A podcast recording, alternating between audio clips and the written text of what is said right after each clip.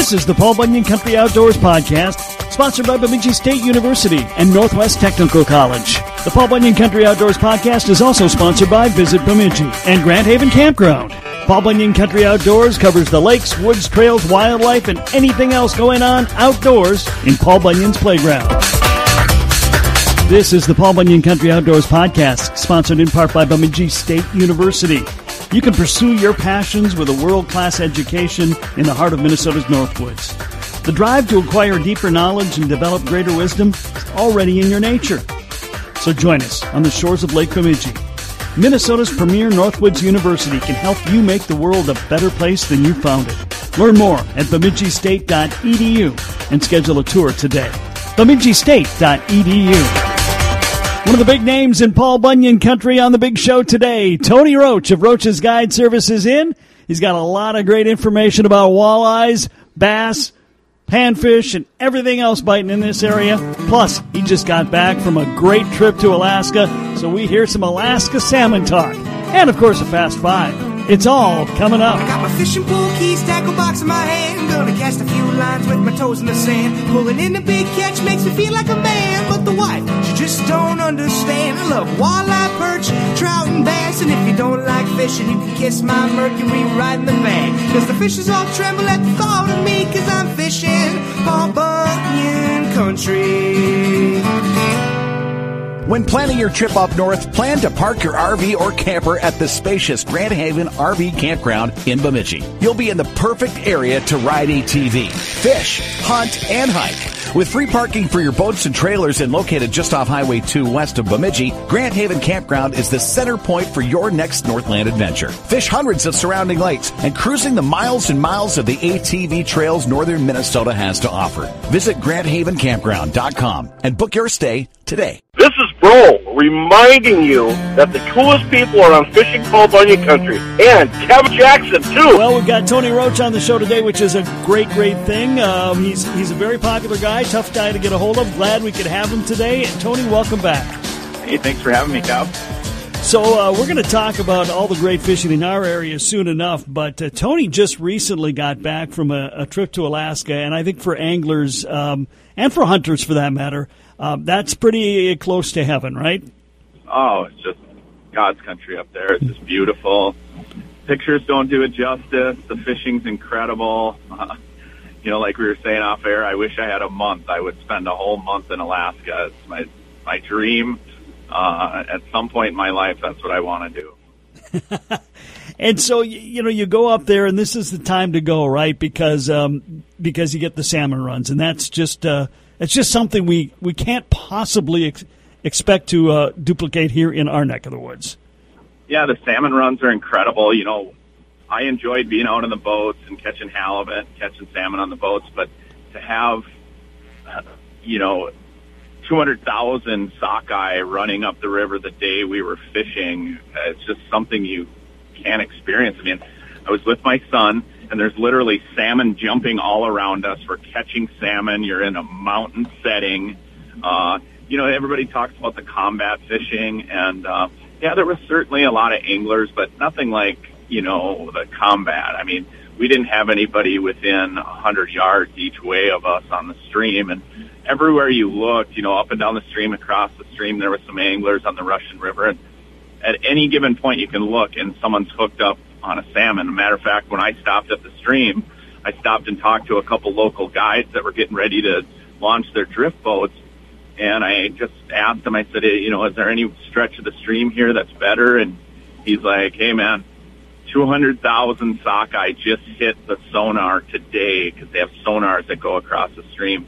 He's like, you're going to catch them anywhere you go up and down the stream. And he was right. I mean, they were just everywhere.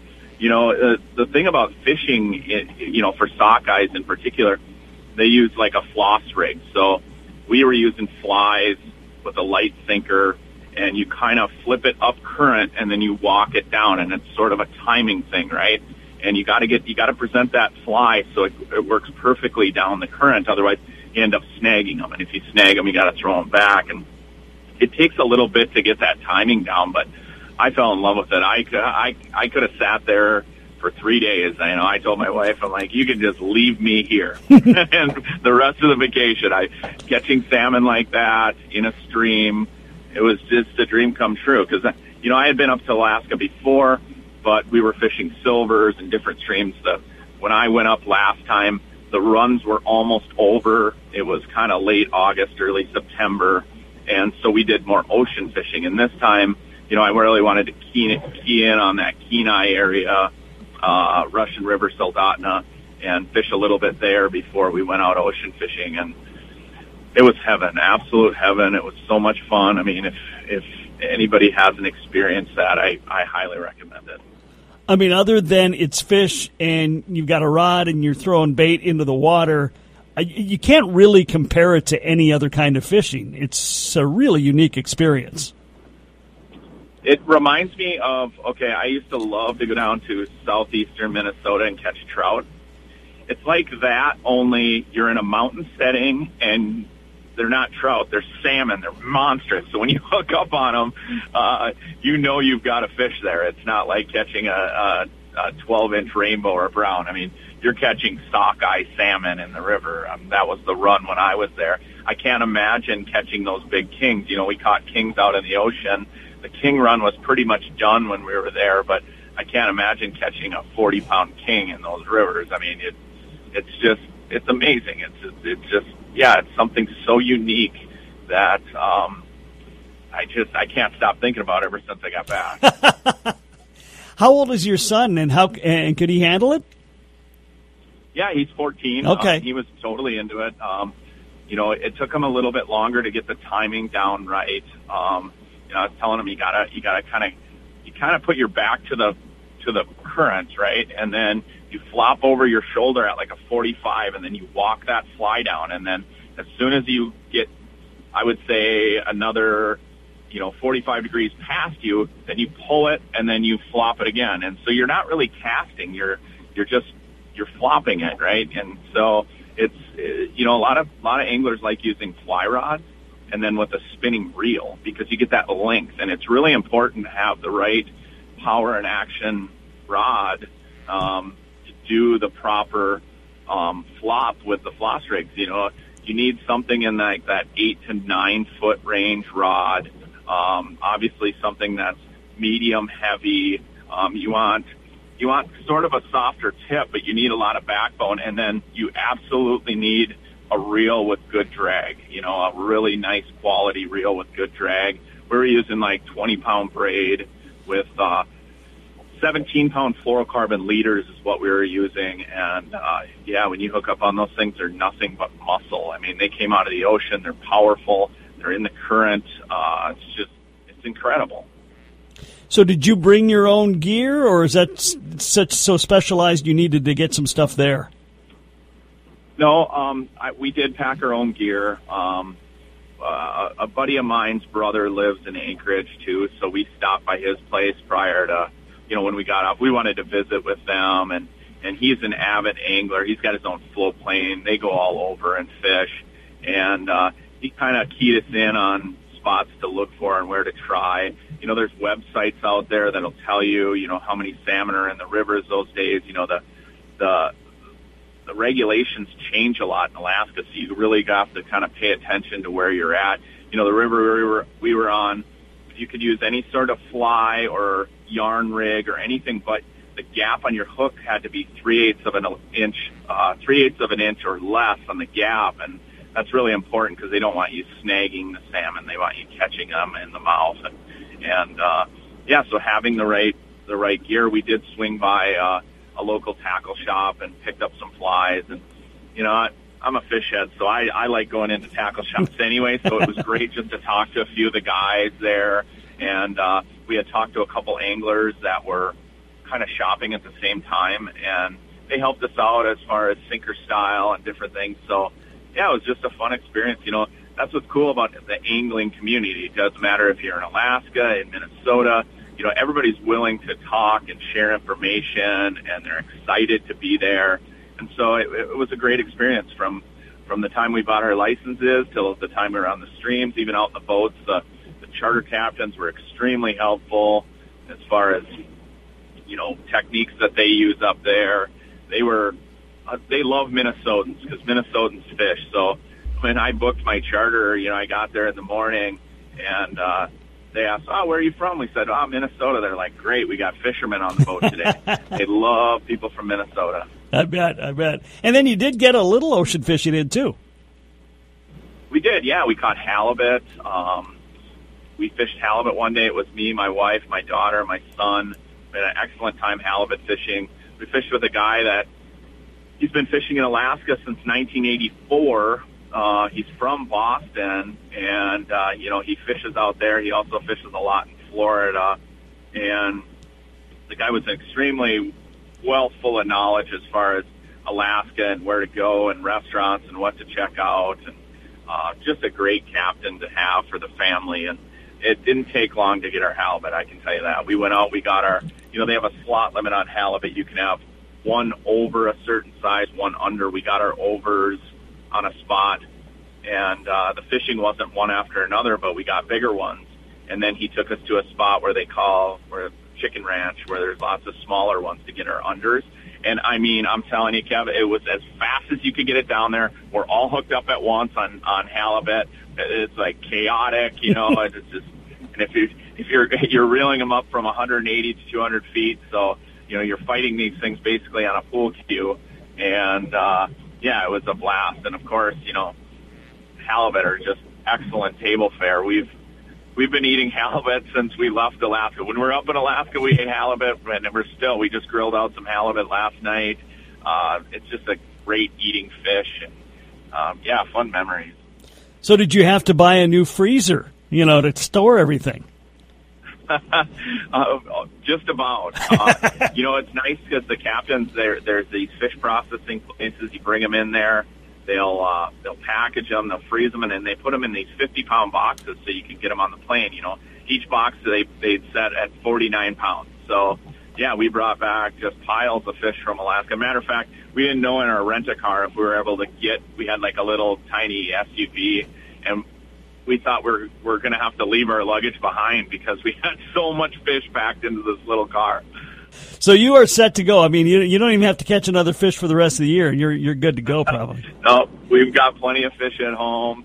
I told the kids, I'm like, we're going to continue to eat salmon and halibut because deer season's coming. We we need the freezer space.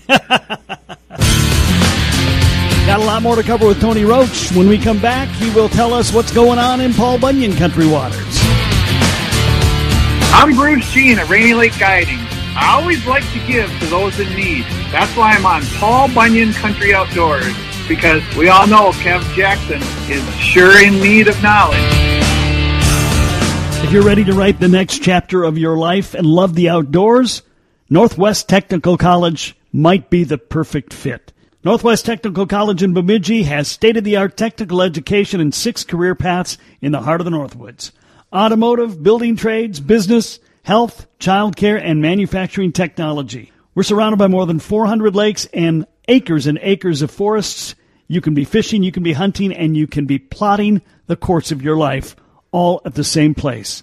The shortest path to your dream job begins at Northwest Technical College, Bemidji's Technical College. Learn more today Visit ntcmn.edu. I'm Chuck Hassey, Leisure Outdoor Adventures, and you're listening to Fishing Paul Bunyan Country. Got a great show going today. Tony Roach of Roach's Guide Service is my guest. So, Tony, you're back in Minnesota. You're out fishing in our lakes again, and you, you noted before we went on the air, you know, it's been a cool water year, which is actually really good news if you want a good bite because that, that bite has really extended. We've had a really good walleye season this year. Oh, it's been excellent, Kevin. I mean, everywhere I go, you know, it seems like the fishing is still incredible. I mean, we're still catching fish along the shoreline breaks. Uh, you know, fish aren't really that deep. There's a lot of fish along the weed lines. Um, you know, I fish all over Brainerd Lakes area, Mille Lacs, Leech, Winnie, and everywhere I've gone, it's just been excellent fishing this summer. I mean, every trip is like a dream come true. It's not like the dog days of summer, you know. It's it's just been really, really good fishing. I mean, I will have to say that having a forward-facing sonar does help, but regardless, everyone I talk to, they're still catching them. I mean, it's it's been a great summer. Unlike last year, last year things got really hot, and I don't like fishing deep fish um, this time of year or any time of year. I don't like killing fish, especially you know big walleyes when they go out into that 30, 40 feet of water. I just don't target them. And uh, this year you don't have to. You don't have to get out there and, and kill fish. The fish are right along the weed lines. The bait's still up in the water column. They're aggressive. They're feeding. I was just I just got off the water now, and it's incredible. The, the fish are biting. It's it's awesome. You know, and not only are we getting a good solid bite this summer, but everything I'm hearing is we've got a lot of good year classes really in most lakes right now. It is. I think uh, from top to bottom, most lakes, uh, you know, we're in a good place. Um, seeing fish of all sizes.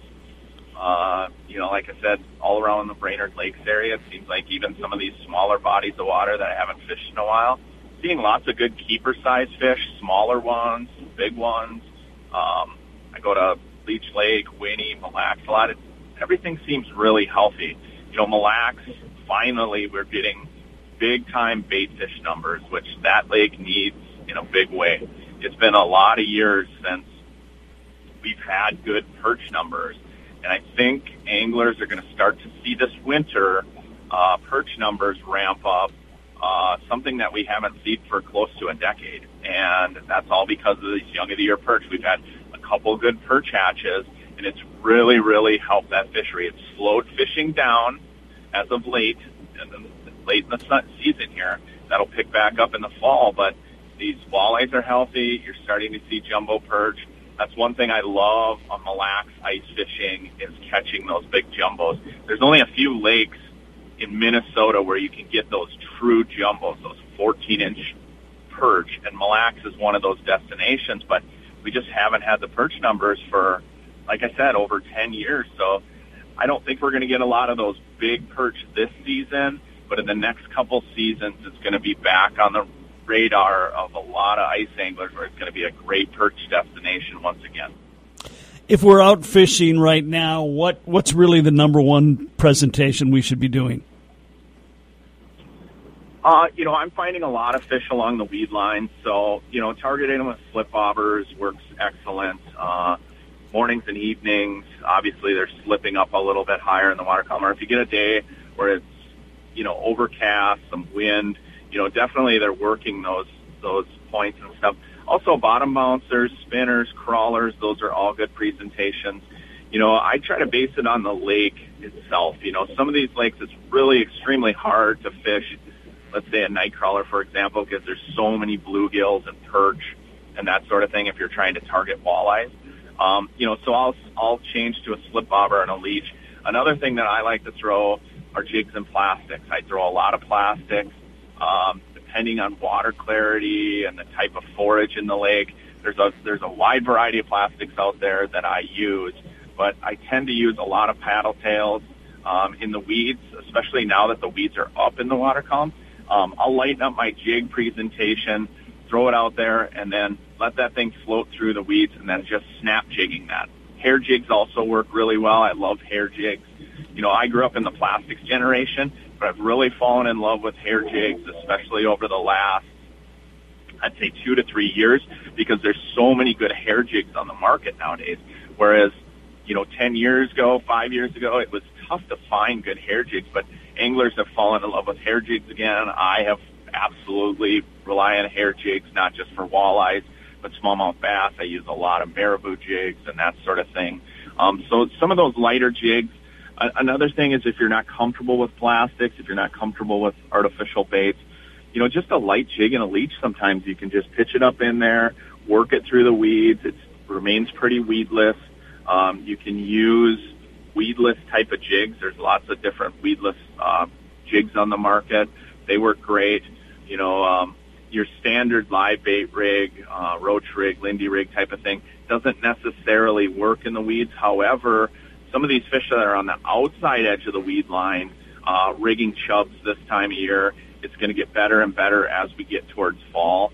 And if you've never done like rigging big creek chubs or red tails, it's it's it's one of my favorite things to do come September. Uh, just the way the minnows act and how the fish aggressively hit those minnows, it it's hard to beat. Um, as as uh, you've you've been out on the lakes this year. You've been looking around. You, you know you've been doing this for years. Tell me anything you're seeing out there that might concern you besides AIS. We all know about AIS. Is there anything else out there you're seeing that's got you a little concerned right now? Well, it's just the fact you know I've been using forward-facing sonar, and really the fish can't hide. Like I can find them anywhere, whether they're um, up in the water column. Just the other day, we were catching walleyes that were over 30 feet of water, but they were only eight feet down. They were chasing schools of bait fish up in the water column. Well, those are fish that I would have never targeted had I not had some sort of forward-facing sonar. And now with that technology, I can hunt down those fish anywhere we want. And you know, just as an angler and uh, being conservation minded, you know, I it's my livelihood to make sure that we have good fishing for years to come. I have kids that love to fish. I can't wait till my kids are older and have kids and grandkids and take them fishing. I want to make sure the quality of fishing in Minnesota stays the same. Um, you know, and, and as far as forward-facing sonar, I mean, I can hunt down packs of crappies, bluegills. It doesn't matter. Bass. I catch a lot of bass in the weeds. They stand out. You can catch those fish at a pretty rapid rate. And uh, my only concern is that you know over harvest starts to take over as soon as that technology is more widespread, gets more refined. I mean, where do we go from here as far as sonar technology? I just want to make sure that we have good fishing for years to come. Because I like harvesting a few fish. I love having a fish fry. Don't get me wrong, but I love fishing. I like catching, and so having a quality fishery over a fishery that has lots of harvest potential, that's what I'm after. So, you know, some of these lakes that have um, special regulations for bluegills and crappies, I seek I seek those lakes out because that, that's what I want to do. I I want to go catch fish. It's not that I want to harvest a whole bunch of them. I want to catch fish, and so I think just as as anglers and sportsmen, you know, we just have to be aware of the power of mapping technology, sonar, all of the all of the tools that we have in the tool chest now to catch these fish. That you know we make sure that you know, we're being conservation minded about it too. It's just like I said earlier, you know, I don't like targeting fish that are over 30 feet. Um, you know, smallmouth bass in the fall start to go out to these wintering holes. I just don't chase them out there. Uh, walleyes that go deep uh, in summer months, I'm just I'm not chasing those fish because I don't want to kill those fish. I I want to enjoy catching those fish at different times of the year. So having said that, you know, it's just keeping that in mind among anglers and the angling community so we have good fishing for years to come. Your uh, your sentiment, I think, is pretty much what I've heard from I'd say ninety some percent of the people I've asked about this, and of course that's the topic du jour these days. It, it's that the, you know everybody loves technology, but at the same time, there's a lot of concern about what it might mean for the future. It's it's uh, it's kind of ambivalent. People are because you know once it's out there, it's out there. It's not going away. Yeah, it, it's only going to improve, and and you know, um, I'm sure the price points are going to get uh, a little better on them, and also that technology is rapidly appro- uh, you know improving from year to year. I, I can't imagine what it's going to look like in five to ten years. You're going to be able to um, most likely be able to distinguish species, size of fish, you know, I can sort of do it now, but you'll really be able to do it in the future. And, um, you know, as far as um, user friendliness on side scan and forward facing sonar, it's going to get better and better and better as we move forward. And, you know, whether it's setting regulations or just as, as, as sportsmen, just being aware that, you know, we can't over harvest fish. I mean, I, I, I can't say it enough. I, family fish fry to me is a family tradition. However, you know, we're, I'm on the water every day. We're not cooking fish, and I'm not keeping fish every single day. I right. rarely keep fish unless we're going to cook them. And and uh, you know, I I think our generation is a little better about it than let's say past generations. Um, not knocking anyone, but uh, you know, it's just my grandfather's generation. They went out to harvest. I mean, they were Great Depression era it was put fish in the freezer. And I think our generations are more oriented towards let's go out and catch a whole bunch of fish and have a great time, regardless of if we're keeping them or not. We want to have a good quality experience. And I, I think right now we're in a, such a good spot in Minnesota when it comes to walleyes, bass, smallmouth bass, bluegills, crappies. We're seeing these um, special experimentation lakes, these special regulation lakes, which I'm all for. Um, we're we're seeing the DNR being proactive on things. I, I want to continue that dialogue and continue that as we move forward. That's the only way we're going to keep quality fishing here in Minnesota. Yeah, I think one of the great things we're seeing right now, Tony, is that uh, that first, maybe first and a half generation of, of of anglers who were raised in a catch and release era now being the adults uh, or the younger, the next generation of anglers, and they're they're all in tune to that. They're all they're all they've been doing that since they started fishing, and so I think we do have a really smart, savvy group of anglers who understand what's at stake here. And uh, Minnesota, I think, is probably second to none in the nation when it comes to that. Yeah, my kids, for example, you know, they've grown up with us pan fishing, and my son knows, and my daughter, I mean, if they're catching nine and ten inch bluegills, they go back, and it's just normal to them. You know, that the big bluegills go back. If we catch big walleyes, they go back into the system we're catch and release bass family, you know, um, you know, but they've just grown up with that. And, uh, yeah, I, I think you're right. Uh, you know, I, my, my son, my daughter's generation, they're even more so. And, and they love just going to catch fish. I mean, uh, uh, what kid doesn't? I think when, when I grew up, fishing was incredible. We had all these destinations.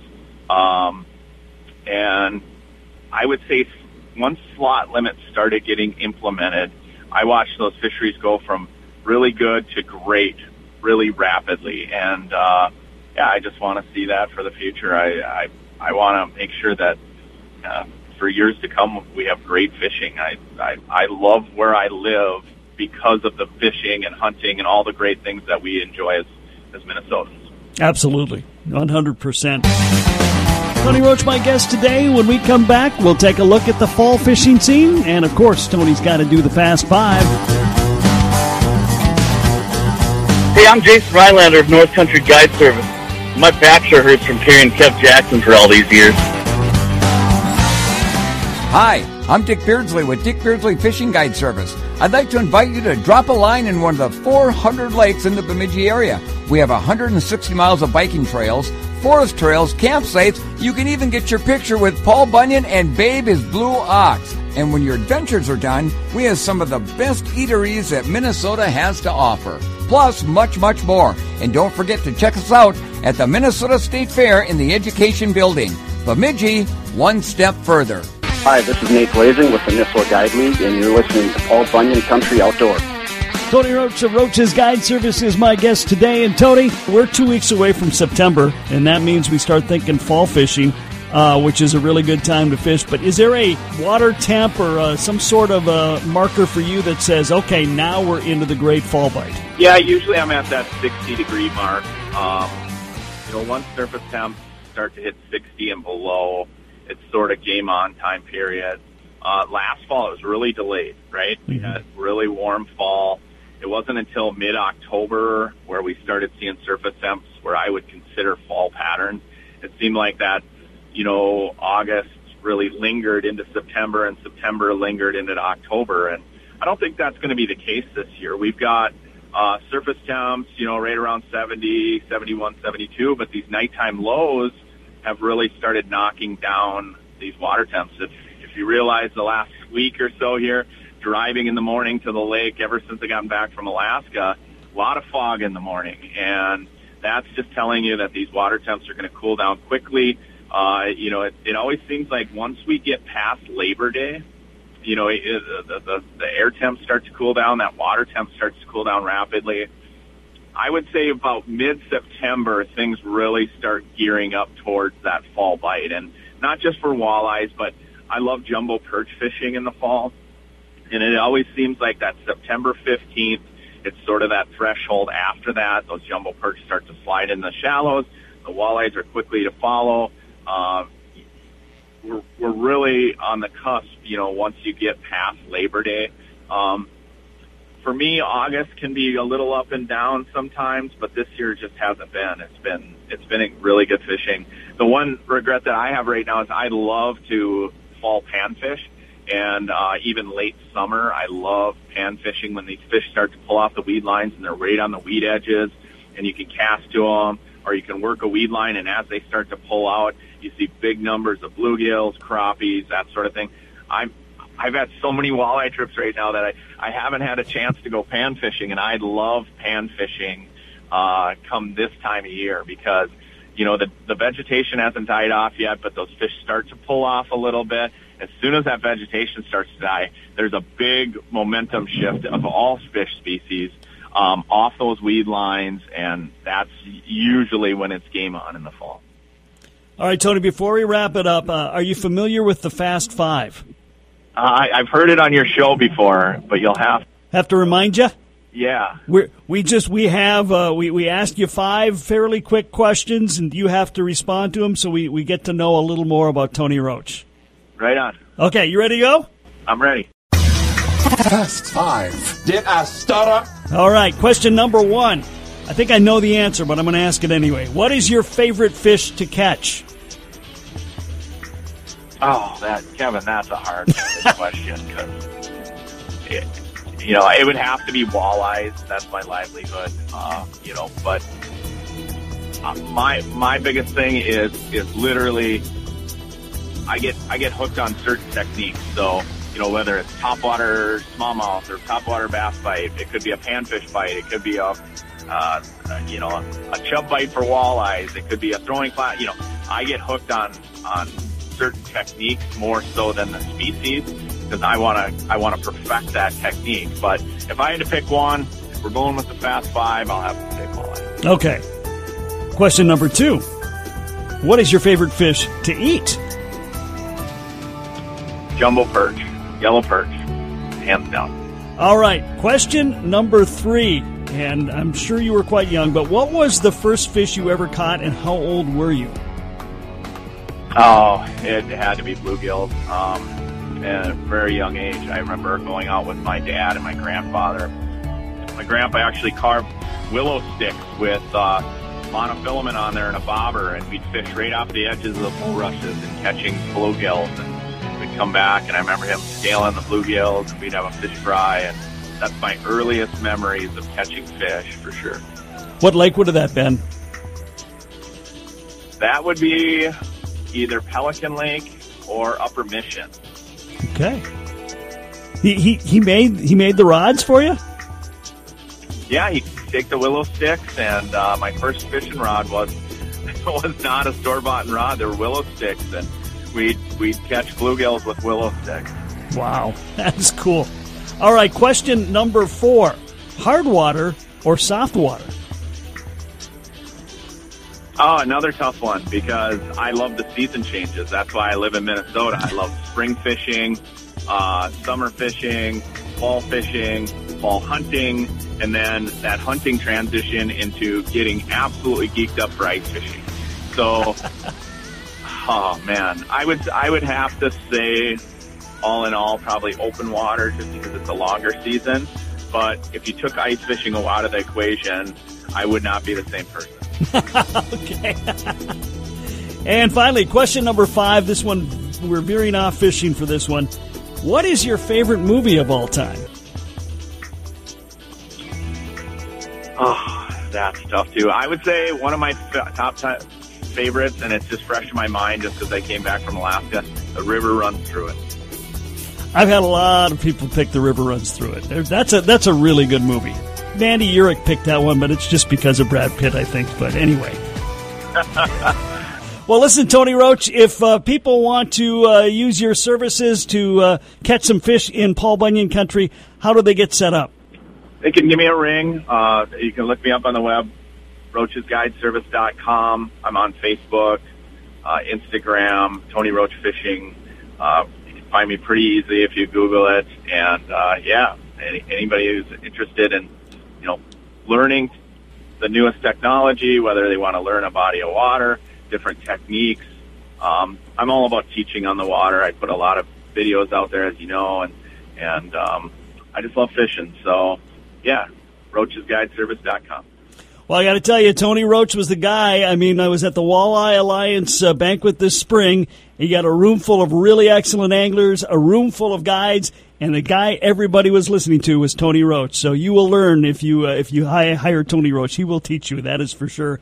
Tony, it was great having you on the show. Uh, we'll have to do this again. Thanks for having me, Kev. I'm a huge fan. I uh, Saturday mornings I catch it all the time as I'm driving to the lake. I love listening to uh, all the people you have on there. It's, it's great, and good luck fishing to everybody. That piece of audio will come in handy on annual review day. What a great way to kick off a great week of Paul Bunyan Country. We've got some great shows coming up, so be sure you check in each day this week. You won't want to miss any of them. That's it for today. I'm Kev Jackson. Thank you for being here. This has been the Paul Bunyan Country Outdoors Podcast, sponsored by Visit Bemidji and Grand Haven Campground. The Paul Bunyan Country Outdoors Podcast is also sponsored by Bemidji State University and Northwest Technical College. And don't forget, you can listen to Fish and Paul Bunyan Country on KB 101 FM and KBUN Sports Radio 104.5 weekdays, as well as Paul Bunyan Country Outdoors Saturday mornings on KBUN Sports Radio 104.5, B93.3 in Brainerd Baxter, and Kick FM in Alexandria.